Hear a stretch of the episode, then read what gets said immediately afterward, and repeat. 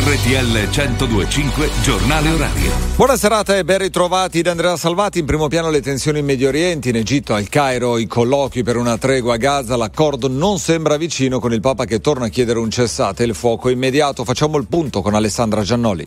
Si fermano i negoziati. Senza la lista degli ostaggi ancora in vita non partecipiamo. Israele dunque non ha inviato oggi la sua delegazione al Cairo per trattare con i rappresentanti di Hamas, Qatar e Stati Uniti la liberazione delle persone catturate il 7 ottobre scorso e ancora nelle mani dei terroristi. Da Hamas solo parziali risposte, ha sottolineato Tel Aviv.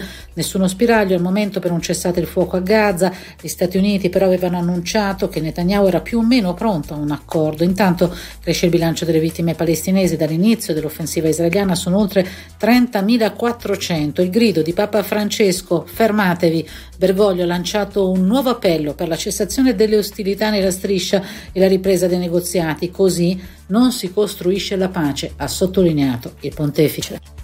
Una scossa di terremoto di magnitudo 3.4 è stata registrata poco dopo le 10 a 3 km di profondità nell'area di Campi Flegrei, scossa avvertita anche in città a Napoli, nelle aree limitrofe nei quartieri di pianure di Fuorigrata. Tanta paura, ma non si resegnalano danni.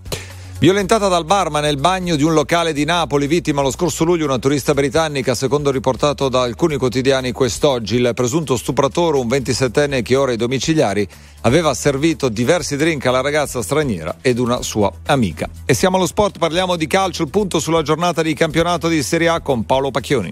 Buonasera, Bergamo si gioca da due minuti la sfida fra Atalanta e Bologna, il risultato è fermo sullo 0-0, una vera sfida con zona Champions in vista perché il Bologna al momento è quarto con 48 punti, due punti di margine sull'Atalanta che insegue 46, in mezzo fra le due squadre c'è la Roma che ieri ha confermato il suo ottimo momento ed è stato subito un avvio promettente dall'Atalanta con un'occasione dopo un minuto e mezzo, cross da sinistra all'altezza del dischetto del rigore girata da parte di De Catelare, pallone alto sopra la traversa, De Catelare in attacco per i bergamaschi insieme a Cop Miners e Lokman, dall'altra parte invece Ndoye e Orsolini spalleggiano uno dei giocatori più in forma del campionato, cioè l'olandese Joshua Zirze. Si gioca da 2 minuti e 40 secondi a 0 a 0. Nel pomeriggio il Verona ha battuto 1 a 0 il Sassuolo con altro grave infortunio di Berardi. La Cagliari è andato a vincere 1 a 0 a Empoli. È finita a Frosinone Lecce 1 a 1 stasera. Napoli-Juve.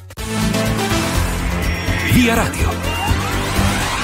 Buona serata da Paolo Pompei da Autostrade per l'Italia. Traffico sostenuto sulla nostra rete, agevolato dallo stop ai camion, in vigore fino alle ore 22.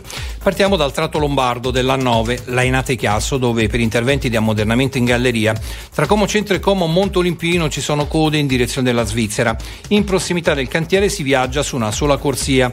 Situazione analoga anche sulla 10 Genova-Savona, dove per un altro cantiere tra Albissola e Celle Ligure abbiamo un chilometro di coda in direzione Genova e tempi di percorrenza di circa 20 minuti. Stessa situazione nel tratto emiliano della 14 Bologna-Taranto, dove sempre per lavori tra Bologna Fiera e il bivio per il raccordo di Casalecchio registriamo 2 km di coda in direzione della 1 Milano-Napoli.